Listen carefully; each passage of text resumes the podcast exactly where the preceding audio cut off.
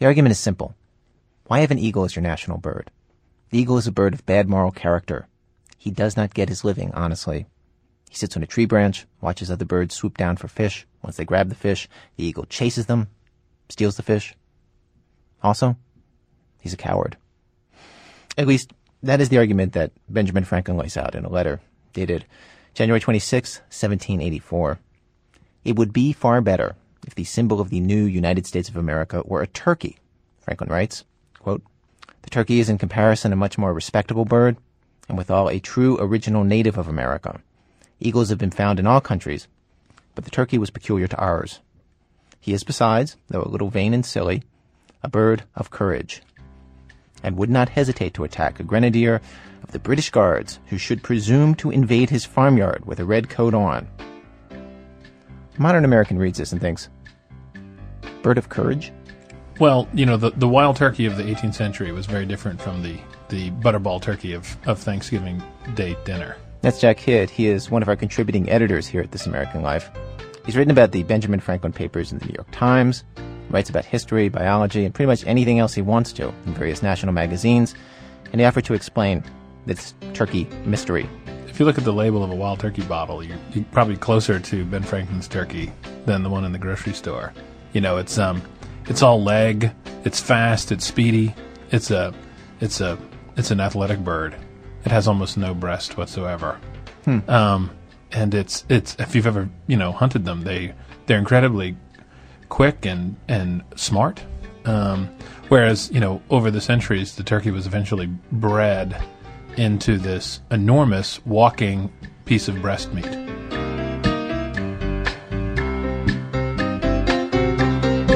The turkey itself is so front heavy, I think in some cases they even have trouble walking towards the end. You're saying that we as a nation have altered the turkey oh. from a smart, fast, cunning animal into a, a stupid, um, heavy one. What we've done really is just hybridize it to the point where it's just basically a, a, a living dinner waiting to get on the table. There's really nothing about the turkey from its birth until its death that is about anything except being a meal.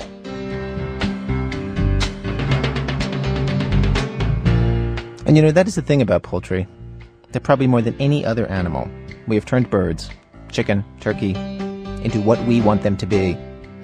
Which means that chickens and turkeys, more than other animals, are a mirror of ourselves, of our desires, of our needs. When we tell stories about poultry, we are telling stories about ourselves. And given this, and given the history of the turkey in America, maybe Benjamin Franklin was right. Maybe it should be the symbol of our nation. In a way, it, it, it, it begs the metaphor. I mean, he's saying that this should be the symbol of our country. And I wonder if maybe, maybe it should. Depending on what you think of the United States of America. you, you, you're saying that if we had chosen it two hundred years ago, it would have neatly tracked our sort of um, our national growth. Are you saying that now we're more like the con- contemporary turkey than we were like Ben Franklin's turkey? I guess I, I I guess I am saying that. That we're fat and out of shape and lazy and somewhat retarded? I mean, I re- admit it's a little post-Vietnam syndrome. I mean, to suggest this. It's a little unfashionably post-Vietnam syndrome, but...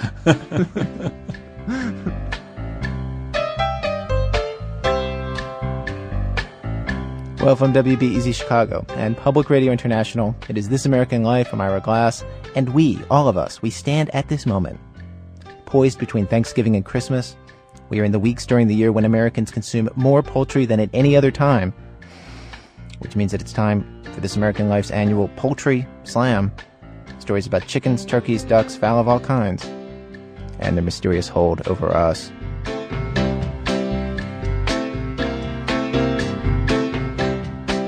Now, Jack, now, now, although you're, you're happily and at our bidding um, discussing uh, Ben Franklin and turkeys, that is not the reason why you're here with us today, is it?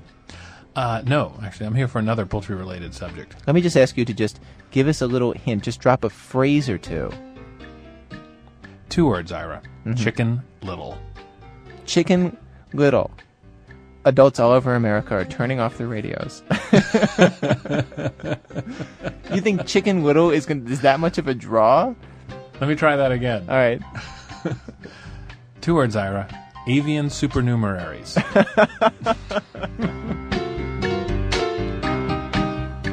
International Act One of our program today, Chicken Diva, in which we hear the story of, yes, avian supernumeraries. Act Two, Headless Chicken and Topless Bar. Actually, there is no topless bar in that act. We just like the sound of that. But there is a headless chicken and a question. What does the headless chicken say about us? Act three, Duck Warrior. Michael Lewis explains the natural way to hunt duck and his family's way. Act four, Trying to Respect a Chicken. The story of one woman's quest to give chickens the honor and dignity they are rarely accorded, even though the chickens resist her efforts. Stay with us.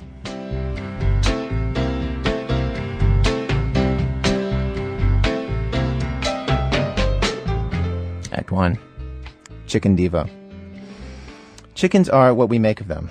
For further evidence of this, we have this story from our contributing editor, Jack Hitt. Oddly enough, it wasn't Susan who was obsessed with chickens.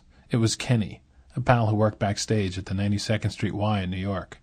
His house was filled with chicken cups, chicken masks, porcelain chickens. He got the whole staff onto chickens, including Susan. For a time there in the eighties, poultry-related jokes and references became the fast way to get a laugh at the Y. I guess most of us are condemned to see nothing more than the easy comedy of chickens. But Susan Vitucci saw something else. Their potential greatness, their hidden beauty, their grandeur. One day she glued together some finger puppets for a ten-minute rendition of the Chicken Little story for her nephew. That was fourteen years ago. Today it is a full-length opera, enjoyed by a cult following whenever it goes up in a workshop or cafe or small theater. It's still performed with finger puppets, but now it has a complete score written by a noted composer, Henry Krieger, who did Dreamgirls, and this season has a hit on Broadway, a musical called Sideshow. The Chicken Little opera he wrote with Susan Vitucci is called Love's Fowl. Needless to say, that's F O W L. Well, we were going to start uh, with the uh, opening, Siamo del Teatro, Repertorio delle Malette. We are the clothespin repertory theater. And we have a special singing guest for you, which uh, I don't know if we... Susan and I are sitting at Henry's baby grand piano. Henry's guest is his Maltese terrier named Toby. Perhaps Toby would be kind enough to... You want to? Yeah, would you sit on your lap for this? The piano, oh, yeah. yeah. Let's yeah. see what we can do. Okay. Okay, listen carefully, because once Toby gets going, he actually harmonizes with Henry and Susan. Siamo del teatro, repertorio delle malette. Celebriamo la memoria della nostra Giorgia amica. Si chiamava La Pulcina Piccola. You may have noticed that this libretto is in Italian, just like a real opera. Before it was just a bunch of puppets in a box, you know, with a good idea. And then suddenly, as soon as it went into Italian, it became something bigger than what it had been. And it's because when it's in English, we all kind of know it, and it's really not that interesting. You know, it's like, yeah, yeah, yeah. As soon as it's in Italian, it gives us enough distance that we can come in. You know, it makes us... It's like the the lover who doesn't want you. You don't want anybody more than you want the one who doesn't want you. Right? And so it's sort of the same thing. Dove sono nata. Dunque trattami con gentilezza, anch'io ti tratterò. Insieme dall'amore terreno ci leveremo all'amore divino. You may recall that when you last heard of Little, back in kindergarten, she was just an average barn door fowl who had an acorn drop on her head, which she mistakenly understood to be the sky falling. Her alarms excited her friends, Goosey Lucy, Turkey Lurkey, and Ducky Lucky, and they join her for a journey to the king to tell him the important news. On the way, they meet up with Sly Fox. Little's pals eagerly accept his invitation for dinner, literally as it turns out. Fortunately for Little, hunger is not enough to distract her from her mission, and she treks on. When she meets the king, he tells her that the sky is not falling, it's just an acorn. So the enlightened Chicken Little returns to her coop, and that's where the story ends. Like Goldilocks and so many children's fables, the actual meaning of the story is obscure. What are we to take away from Little's experience? I like to think it's that Little is rewarded with life, precisely because she went off on this quixotic mission, totally in the grip of a wrong idea. By clinging to that belief, however crazy, she managed to free herself from the ugly Darwinian world of the barnyard and of its mandate, eat or be eaten. Sì, certo, signore Valperasso, ci raggiungi, signore Valperasso, andiamo amici, andiamo al re, andiamo, andiamo. The children's fable barely figures into the story. It's just one small episode in the life of Chicken Little, now known as La Pulcina Piccola. After the acorn incident, she goes on to become an internationally renowned figure in almost every field imaginable, a diva of politics, academe, theater, art, daring-do. Like Venus, she arrives from some other world, transported on a scallop shell. But the triumphs of her life begin after a youthful love affair with a fighting cock ends bitterly, and she consoles herself, as we all do at some point in our lives, by plunging into Shakespeare. She becomes an overnight sensation as an actress, celebrated all over the world for one role. Juliet, Cleopatra, Ophelia. The company then performs a an excerpt, a recreation of the, her signature role, which was Richard the Third.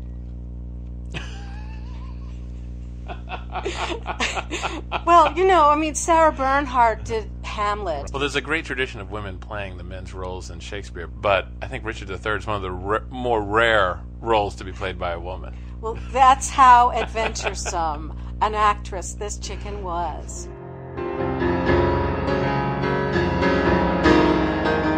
I can assure you there's nothing like watching a four-inch tall finger puppet crying out, "A horse, a horse, my kingdom for a horse," in Italian.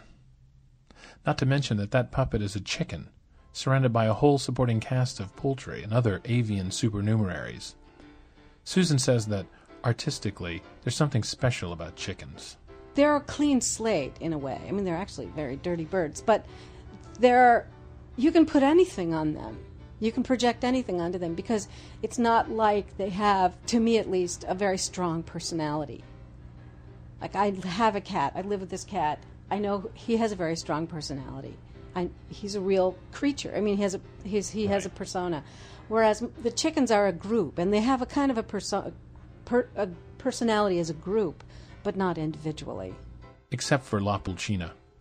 In the opera, she moves into the field of archaeology, masters it, needless to say, and makes a great discovery, the last tomb of Galopatra. But not before she sails the seven seas, is shipwrecked, gets rescued, but it's by pirates, and then she meets the pirate king. As he, soon as he meets her, he falls in love with her because of her sweet spirit. Because she comes in and she says, "Here you see a little chicken um, who, although I'm dripping wet, I'm proud and yellow." Let me repeat that lyric for you in a pure translation. "Although I stand before you, a chicken who is dripping wet, I am proud, and I am yellow." Okay, back to Susan. "And although I've uh, loved and I have lost, I have learned to follow the call of adventure, so let's sail on." Arriva stamattina. Benvenuto, benvenuto. Sulla questa copertina. Benvenuto, benvenuto. Benché bagnata, fradicia. Siere, siere. Sono giallo e sapevo. Siere, siere. Keep in mind that all of the action, like everything that occurs in every Susan Vitucci production, ever since the first one for her nephew, and continuing to this day, occurs among characters created by sticking a small painted styrofoam ball onto a larger painted styrofoam ball, poking in two map tacks for eyes, gluing on a tiny felt beak, and then impaling the whole thing on top of one of those really old-fashioned clothespins that a forties cartoon figure would clamp to his nose around a chunk of Limburger cheese.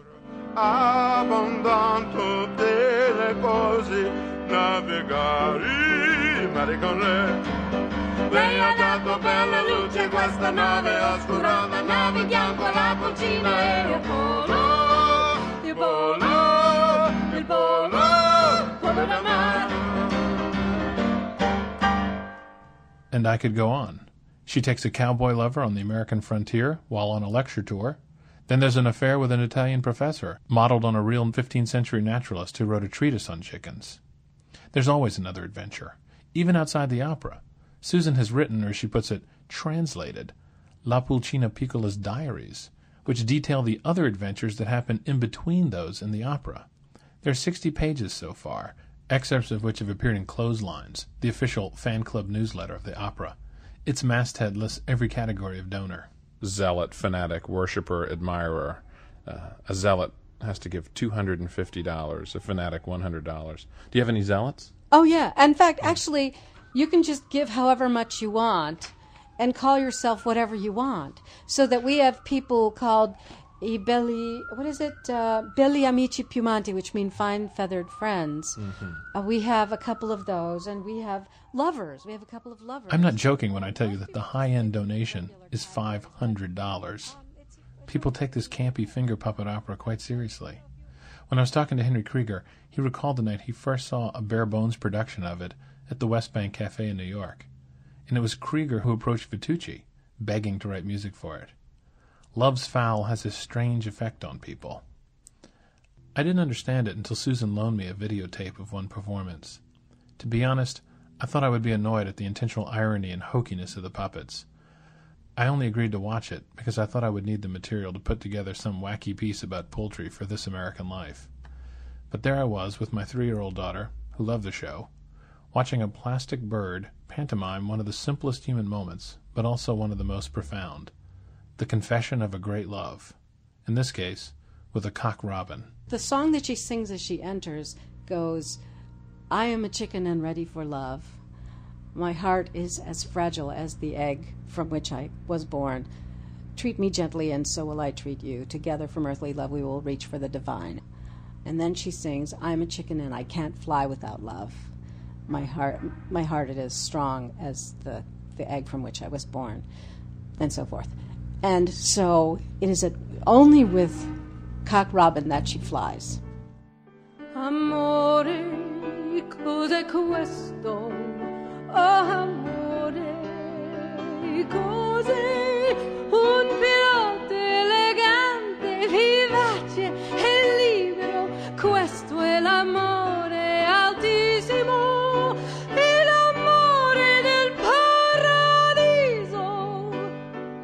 And after they have agreed to fly together, and they are soaring in the air, Cock Robin is shot and killed, murdered by a jealous sparrow.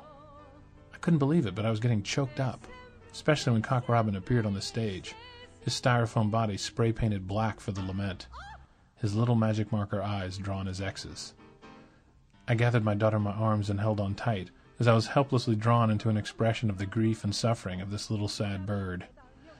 In this era of slick special effects, there was something unexpectedly liberating in the marriage of this crude medium, painted styrofoam balls bobbing up and down behind a cardboard box, and the high melodramatic art of Italian opera.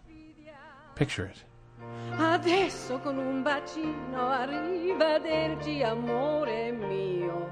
Adesso il suo spirito vive solo nel mio cuore. Dove vado? Come continuo, cuore mio?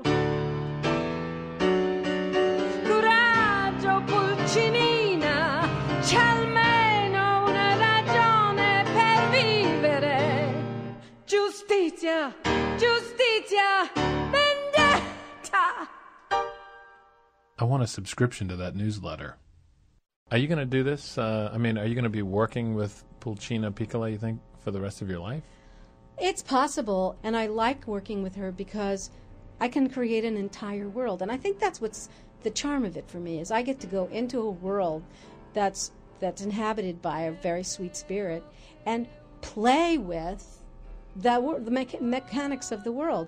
And because it's very small, like I could never have afforded to produce this show with people, uh, but I could afford to do it with clothespins. So I can do as big a production as I want with clothespins. I can have stuff fly in and out and come in from traps, and I can have all kinds of fancy, flashy stuff that costs millions of dollars to, to do on Broadway.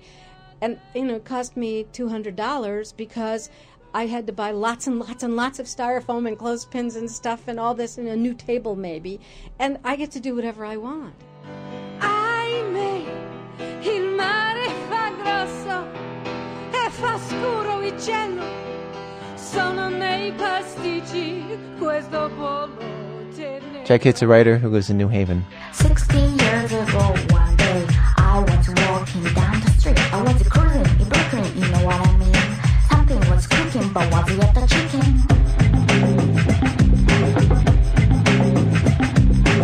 There was a mouse and chicks in a box. Said two for one, but three for two. I said, that's no bad, here's money for you. One was a magenta, the other was a blue. I know my chicken. You got to know you a chicken. I know my chicken. You got to know you a chicken. Act two. Headless Chicken and Topless Bar. Lloyd grew up in rural Virginia. His parents were city people who moved to the farm. People who decided that they'd raise goats, pigs, about a hundred chickens. They would slaughter the birds by chopping off their heads with an axe. Now, we're going to get a little explicit here, so just be warned.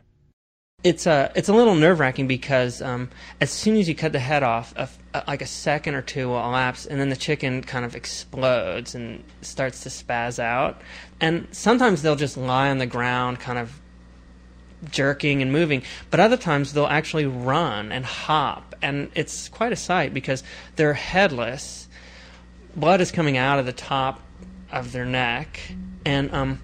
I mean, if you have like thirty of these to do, they're going to sort of disperse over a pretty large area, and they, you know, and I can remember chasing them, and frequently they would do evasive maneuvers. When you would try to reach down and grab them, they would jump to one side, and it seemed almost as if they could tell that you were there, which they couldn't. They didn't have a head.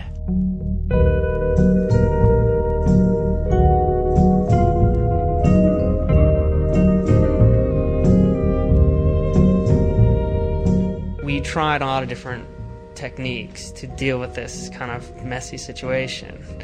And um, um, I can remember one time we would ha- we would throw them, we decided we'd, th- we'd cut the head off and we'd throw them into a fifty-five gallon drum. But that was kind of a mess. It was really noisy because they'd bang around, and you can only put so many in there, and the blood starts to collect, and so that was really, that didn't work.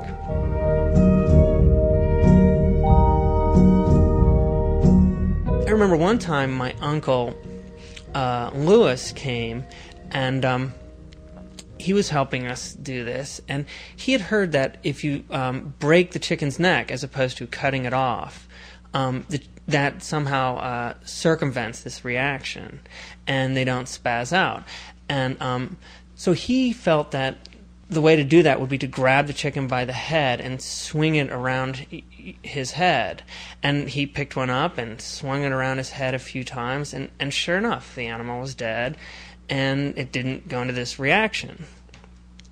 And so he stepped back, and my father picked up a chicken and did the same thing, and as he's swinging it around, I looked over at Lewis, and I noticed that there was this line of chicken shit that was going across his glasses, because the bird had uh, gone to the bathroom while my dad was swinging it around. And so um, we didn't really try that anymore, and we went back to the fence method.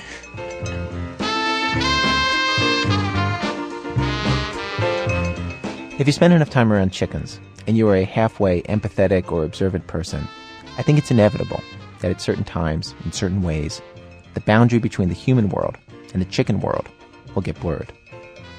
That happened to Lloyd.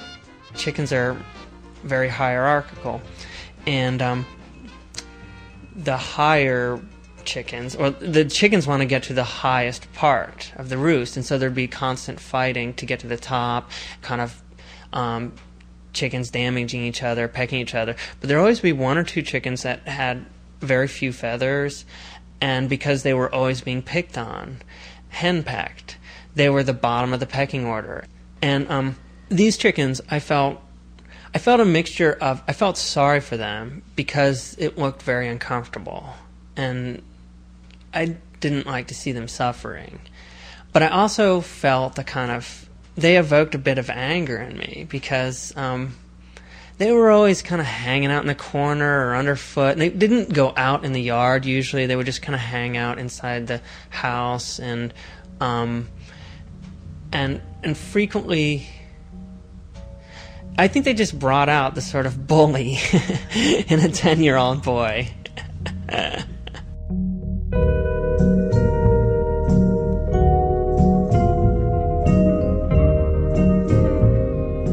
had some anger that I would kind of, I'm ashamed to admit, these henpecked um, animals um, would bring it out in me, and I would kick them away, and if they were underfoot and stuff like that. It was a mixture of feeling sorry for them and feeling derision.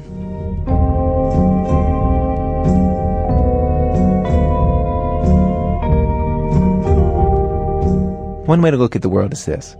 There's a life continuum.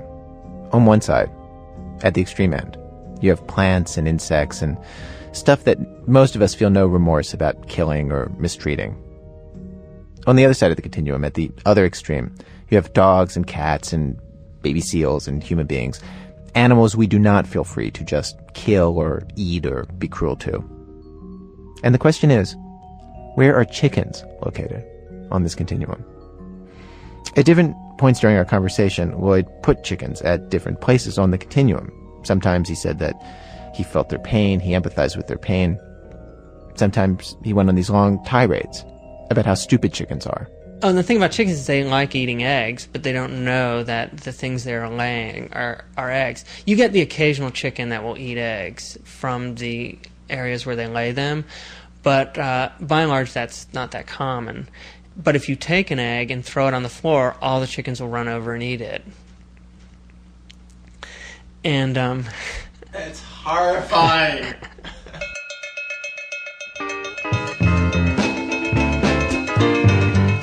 You know, I'm feeling, I am feeling some anguish uh, about how I treated some of these chickens.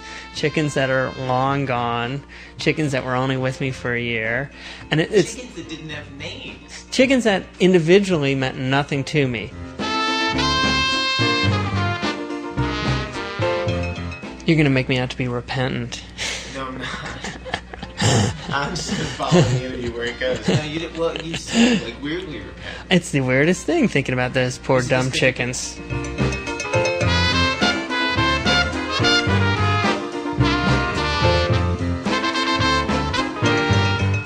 Of course, the ultimate test of where you place a living thing on the life continuum is whether or not you're willing to put whatever it is into your mouth and eat it. I, I still eat chicken.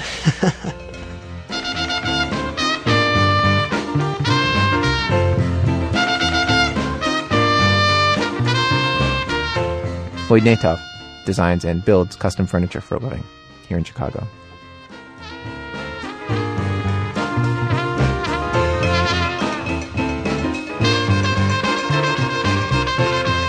Coming up, the Trojan goose, chicken portraiture, and other stories about birds that say more about us than they do about the birds in our annual Poultry Slam in a minute from Public Radio International when our program continues. Oh, well, everybody's heard about the bird. Bird, bird, bird. The bird's a word. Oh, well, a bird, bird, bird. Bird is a word. Oh, well, a bird, bird, bird. Well, a bird is a word. Oh, well, a bird, bird, bird. The bird's a word. Oh, well, a bird, bird, bird. Well, a bird is a word. Oh, well, a bird, bird. The bird's a word. Oh, well, a bird, bird, bird. The bird's a word. Oh, well, a bird, bird, bird. Well, a bird is a word. Oh, well, a bird, bird. The bird's a word. Oh, well, don't you know about the bird? Well, everybody knows that the bird is a word. Oh, well, a bird.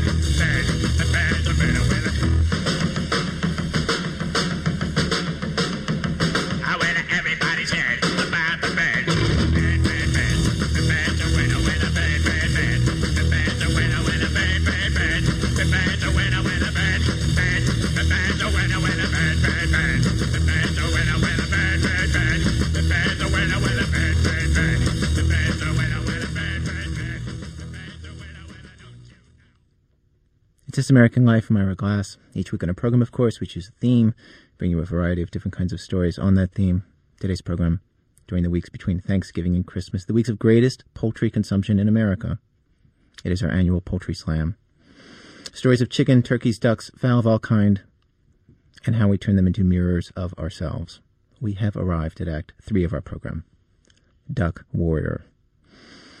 If how we raise chickens says a lot about ourselves, how we hunt them says just as much. We have this account of one family's mortal reckoning with birds and with their own souls from Michael Lewis.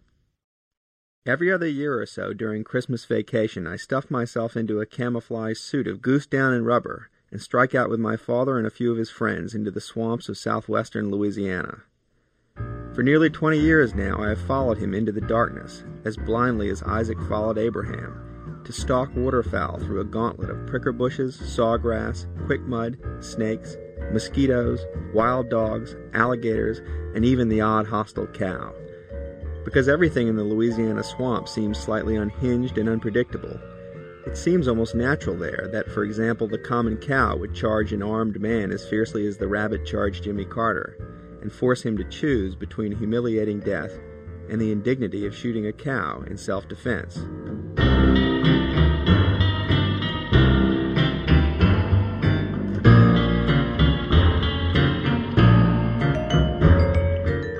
But of all the life in the swamp, nothing is quite so transformed by the place as the otherwise intelligent human being in pursuit of the elusive waterfowl. I suppose I should say that I see nothing immoral in this, though I often have sensed mild disapproval in people who do not hunt, of people who do. As they slice deeply into the flesh of what was once an adorable little lamb, and then tear it greedily with their back teeth, these people will say something like, "How can you kill a cute little duck?" The honest answer is, sadly, that I don't.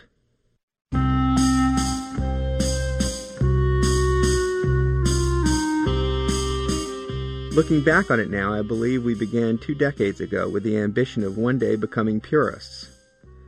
The hunting purist is able to make himself think and feel like a duck or a goose.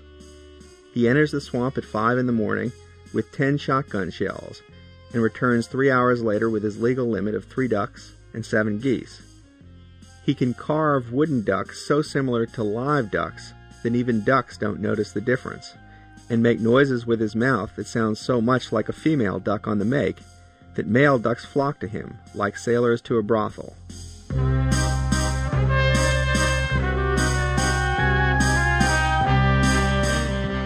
I confess there was a time when this seemed important to us, and some of my earliest memories are of my father sitting on our back porch, imitating for hours a tape recording of duck mating calls.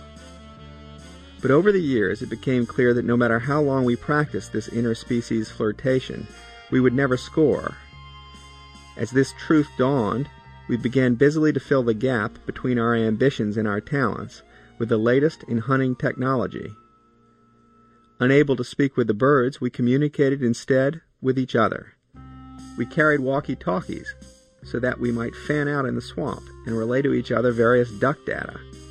We carried flares to better see each other in the dark. And then there were the more adventurous techniques. In the late nineteen seventies, it was widely believed, for example, that to a goose flying high in the sky, a balled-up newspaper resembled a sitting goose. For several years, we spread the Wall Street Journal across the Louisiana wetlands, fully believing that a goose would spot the stock quotes, or perhaps an opera review, and dive down for a closer look. After a while, when we had nothing to show for this but a soggy mess, we moved on from newspapers to life-size plastic replicas of geese. When these also failed, another theory soon made the rounds. Geese lacked size perception. A goose the size of the World Trade Center looked, to a goose, like just another goose. And so for the next several years, our plastic replicas of the geese swelled to three or four times the size of a live goose. The added size did not help, as far as I could see.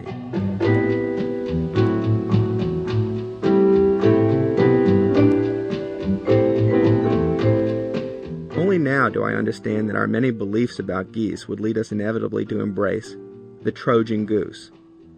The Trojan Goose was advertised by one of the many companies that specialize in supplying frustrated hunters with high technology. It was, as it sounds, a hollowed-out replica of a goose, complete with eye holes and large enough for two hunters to stand comfortably inside of it. It was meant to be erected in the middle of a goose feeding ground, one wing disguised a kind of trap door. The idea was that once the geese gathered around their gargantuan cousin, the hunters might throw open the trapdoor, storm out into their unsuspecting midst, and visit death and destruction upon many wild beasts. Just moments before we purchased the Trojan goose, however, something happened. I'm not sure what. Perhaps some combination of self-revulsion and self-examination. At heart, we realized, we were not technologists. We were spiritualists. The spiritualist is the hunter who has learned to shift the emphasis of the hunting away from the killing. He knows he can shiver ducklessly for hours behind a clump of marsh grass, expertly imitating a pintail's whistle or a mallard drake's quack, with a textbook perfect semicircle of decoys at his front and the wind and the sunrise at his back. Then, the moment he deserts his position to answer a call of nature, the ducks will descend like Japanese zeros, looking like a cross between a flasher and an advertisement for the National Rifle Association. He will lurch for his gun and go down with a small splash as the ducks exit safely, chuckling lightly.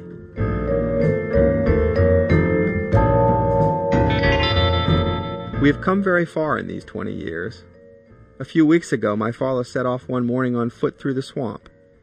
He came through a clearing and walked into several acres of ducks and geese feeding on the ground. They continued to feed while he watched.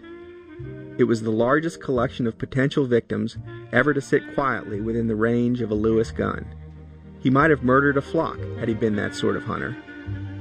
Instead, he stood in awe and watched until they all flew away.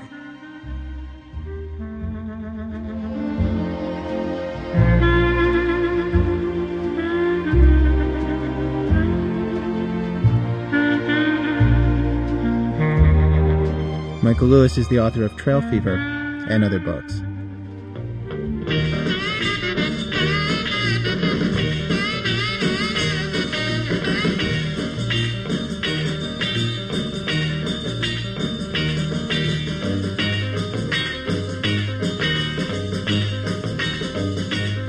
I'd like to be a hero, but I ain't got the nerve. I'm chicken-hearted.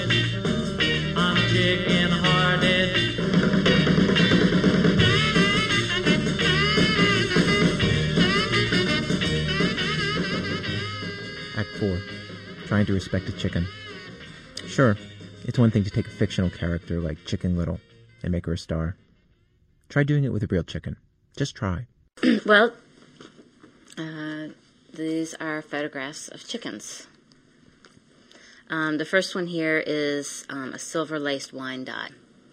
It's uh, a black and white bird, essentially, but the tail feathers have a lot of uh, iridescent green coloring. In a world where chickens get no respect, Tamara Staples treats them the way that humans treat those we revere most. She takes their portraits, lovingly. Her shots are like fashion photographs, beautifully lit, color backdrops. They're beautiful. So, you know, that first one looked regal, but now you've just turned to one where, where it almost looks like it's like a clown. It looks, it looks comic. Mm-hmm. It's a modeled Houdan, which I always uh, sort of call the, like the Phyllis Diller chicken. Which oh, is, my God, the chicken does look like Phyllis Diller. It does. It's the hat. You know, it looks like uh, it's got this huge feathered hat sort of thing and a strange body shape and like these... In a way, it's like Tamara Staples is running an odd little cross-species science experiment, one that asks this question. What happens when you try to treat a chicken the way we treat humans, even if it's just for the length of a photo shoot? What happens, it turns out, is that you learn just what the thin line is that divides human beings from birds. All right, maybe it's not such a thin line, but it's definitely a line. And like most city people, I had never thought about it, about where it lays, about what it might be, what it might consist of, until Tamara and I headed out to a farm.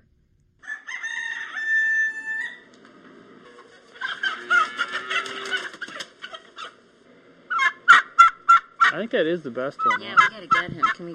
We don't want him to get dirty or anything, do we? Uh, or does it matter? She runs loose every day. Can you find her? Yeah, we can pick her out. We're gonna have to get him to. We're gonna have to wrangle them, you know. Get We're at the Davidson's Dairy Farm, about an hour and a half northwest of Chicago. Family members present: Paul, who's helping Tamara choose a bird to photograph; his sister Laura, who's studying photography at a nearby university; their grandfather George Cairns, a veteran breeder; their father Dick, who seems the most skeptical of this whole project, but who patiently shows Tamara and her assistant Dennis the milking barn as a possible place to set up and shoot. What kind of an area are you looking for? Well, maybe, I mean, it needs it could be a little wider, don't you think? And if it could be from here to there, yeah. And you know, from like that pole to that pole. For what? Uh, Stan, what? Well, we're we're set. Maybe this is a good time to pull out the portfolio. Okay. You want to grab it? Um, I'm actually, I mean, it's a study of the birds, but it's an isolated study, so it doesn't, people aren't necessarily associating it with the farm and something to eat. Tamara takes us all outside the barn so dust won't get on her photos and shows them her shots, name-dropping the names of some big chicken people, people whose birds she's photographed, including Bob Wolf, editor of the Poultry Press. Dick notices that a bird in one photo has crooked toes. Yeah. uh, probably on a hard surface in return. Yeah. What do you guys think of the, the pictures? Well, the pictures are nice and sharp. I mean, there's nothing wrong with the pictures. If there's anything to find fault with, it's the birds. You know, they aren't posing the way they should, some of them. Fact is, while city people usually go nuts when they see Tamara's pictures, a lot of chicken breeders don't like them. And to understand why, to fully comprehend this little culture clash here in America, we have to leave the barnyard for a minute and flash back to something that happened back at Tamara's apartment in the city.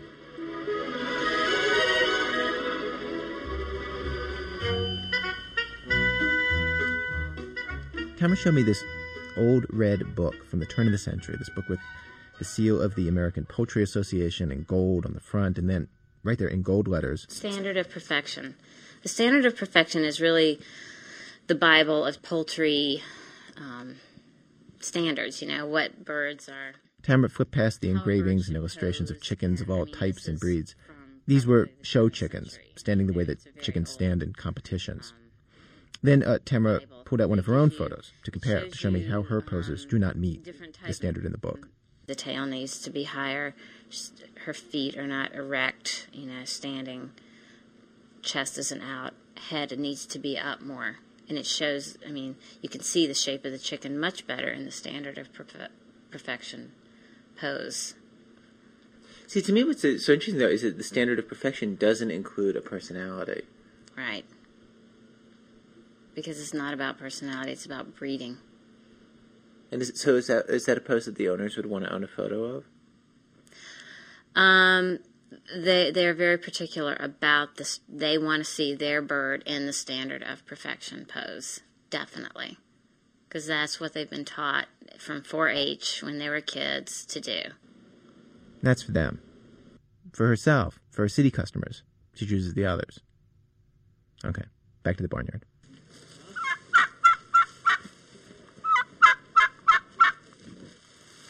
Tamara and the Davidsons decide to set up the photo session in a room that's usually used to store feed for the cows.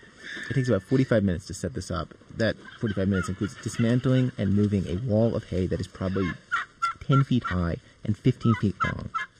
This takes five people. Then in comes the power and the fancy lights and the cloth backdrop that gets hung from a steel pole. The backdrop is ironed first with an iron and ironing board brought from the city just for that purpose. Uh, eleven and a half, eleven and an eight and a half? Yeah, eleven and a half. Your, your test is going to be at eleven and a half, eleven and eight and a half. You're going to shoot your film at eleven. It was cold, well below freezing. So cold that the Polaroid film that Tamara uses for lighting tests would not fully develop. You ready for the bird? We're close. Just want to commune with the bird. We just want to make you pretty. Look how sweet. Aren't you? You know what? I'm going to photograph you. My name is Tamara. I'll be your photographer for today. Our first bird is a white Cornish, a showbird who belongs to George. The showbird is used to being picked up and handled. Part of preparing chickens for shows involves handling them a lot, so they'll be calm with the judges. You can just nudge his head up a little bit. He's perfect. He's got his chest out.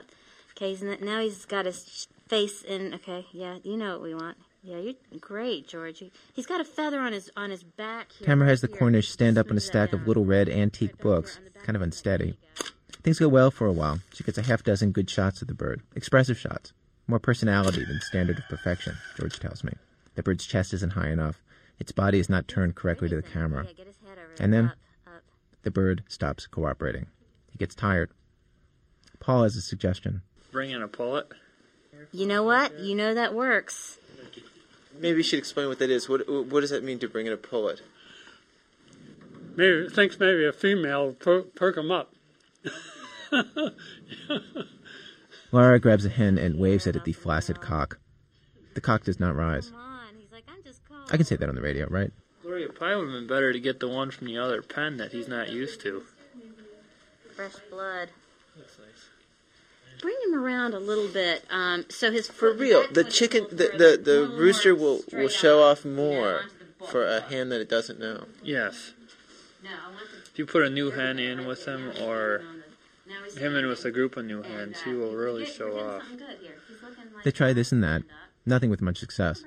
Finally, with one shot left, Paul suggests putting a hen into the picture with the rooster. Um, get the girl to, like, she looks like her feet are, like, so far apart, she's really struggling to stand.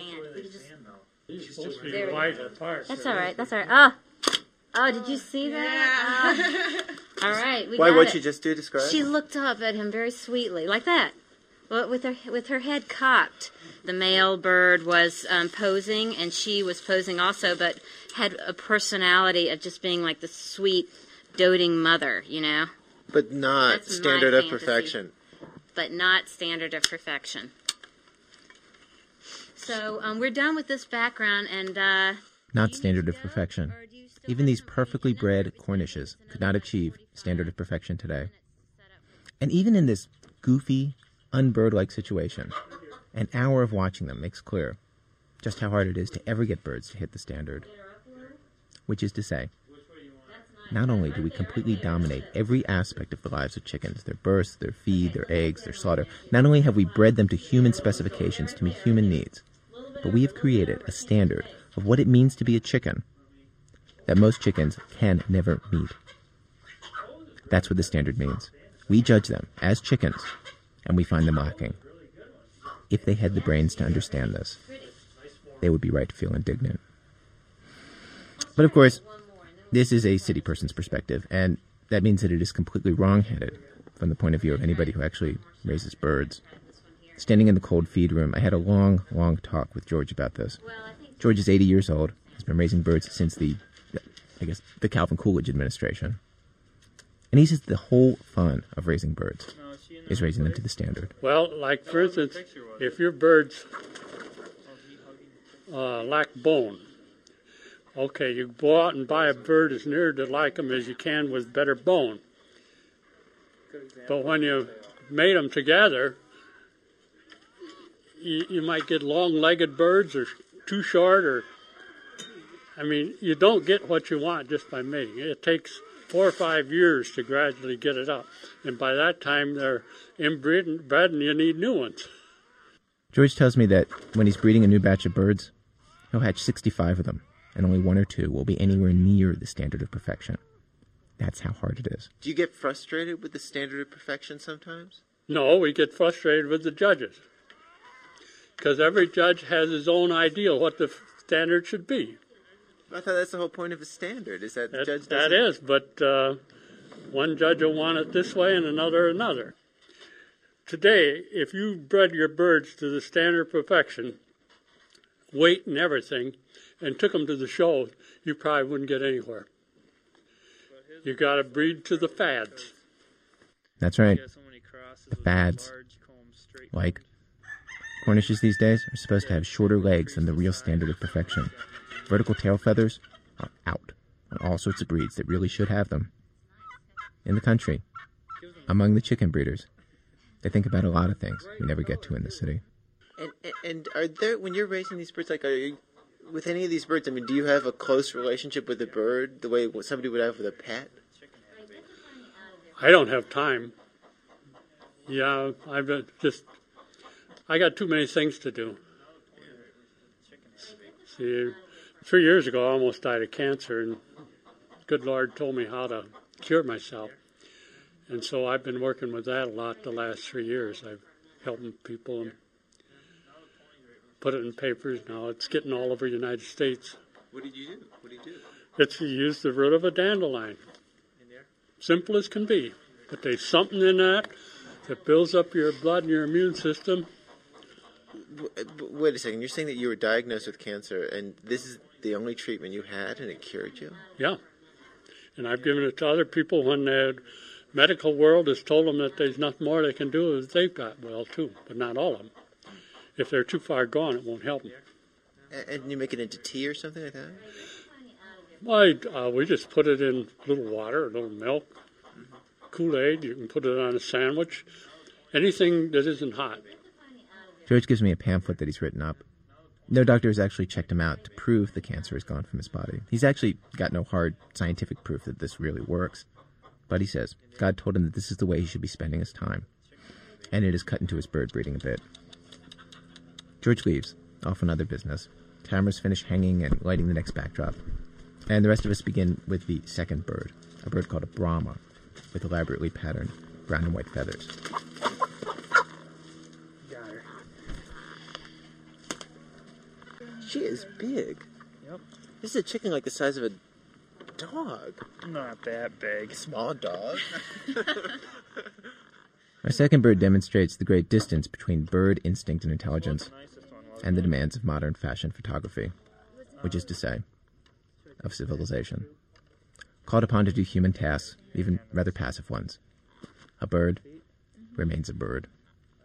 Paul carries the huge hand onto the fragile little set Tamara's built. Beauty. What you eating there, buddy? Ooh, he slapped me. I'm scared of this one, she says, quietly, as she adjusts her camera. The chicken is so big, nine pounds, the size of a small consumer turkey, and she has to pull the camera back. Then there are the props. She's trying an experiment, putting a little toy horse in the picture with the chicken, a tiny wagon. This does not seem to help things. The Davidsons are looking at her skeptically. Paul asks pointedly if she's ever shot a bird this big. We got to figure out where the...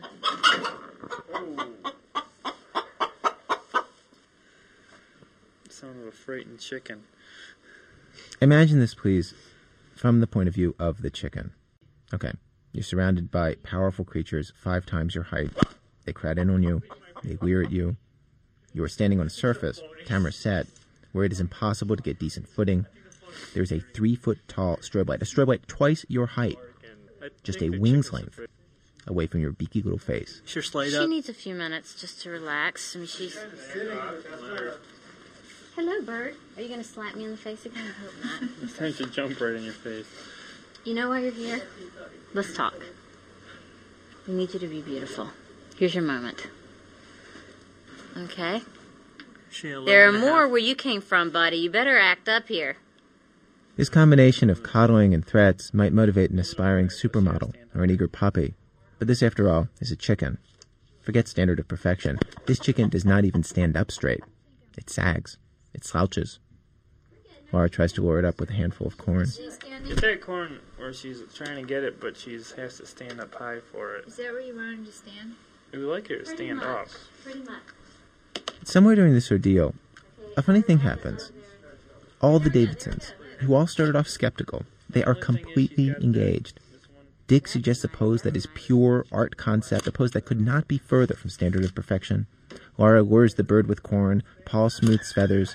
Dick and Ella and Gary, two other relatives, they had all been standing back at the edges of the feed room. Now they all lean in right next to Tamara. And when the bird quivers or moves a wing, three people jump in to fix it back up. There's some feathers on the breast, a little bit, a little bit fluffy, you know, it's like she's not real clean down there. Okay. That looks good.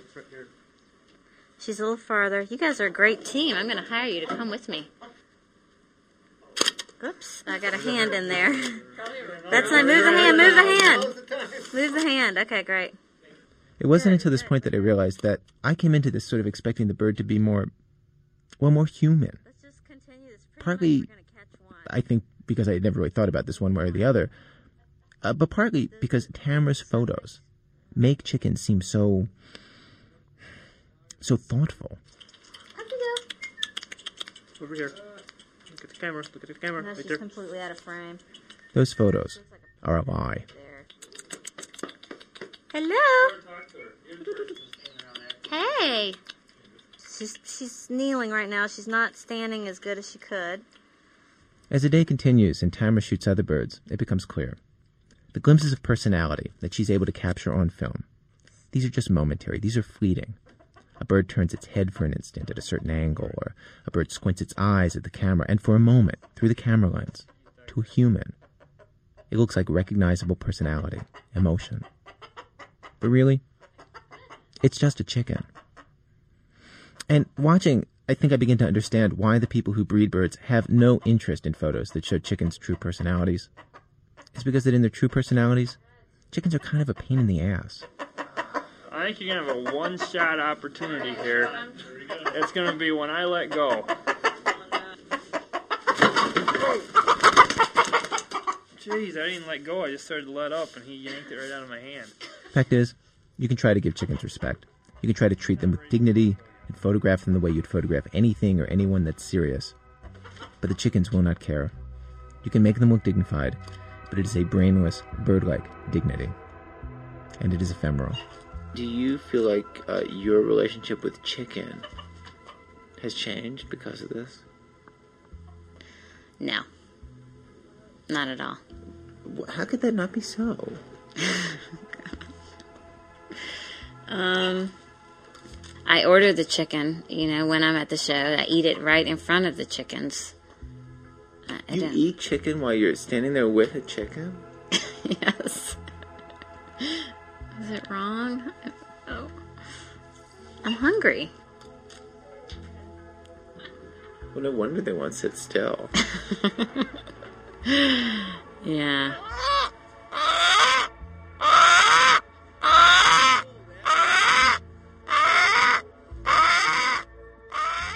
We pack up our gear and move the massive wall of hay back into place.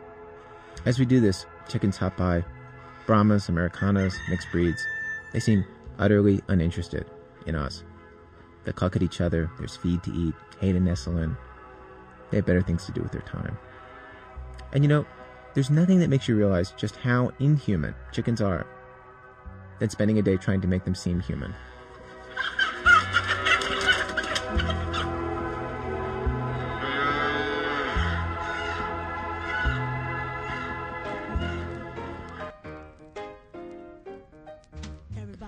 Well, our program is produced today by Elise Spiegel and myself, with Nancy Updike and Julie Snyder, senior editor Paul Tuff, contributing editors Jack Hitt, Margie Rockland, and Consul Yuri Zareval. Production help from Rachel Howard and Alex Bloomberg. Special thanks today to the Benjamin Franklin Papers Project at Yale, to the Davidson family for opening up their home and their feed room to us, and to Steve Cushing and the Blues Before Sunrise Radio Network. If you want to buy a tape of this program, call us here at W B E Z in Chicago. That phone number, three one two, eight three two, three three eight zero. Again, three one two, eight three two, three three eight zero. Our email address, radio at well dot com. This American Life is distributed by Public Radio International. Funding for our program has been provided by the Corporation for Public Broadcasting, the John D. and Catherine T. MacArthur Foundation, and the listeners of W B E Z Chicago. W B E Z management oversight by Tori Malatia, who has found a perfect way to create a new radio host. By sticking a small painted styrofoam ball onto a larger painted styrofoam ball, poking in two map tacks for eyes. Oh, you get the idea. I'm Ira Glass, back next week with more stories of This American Life. P R I, Public Radio International.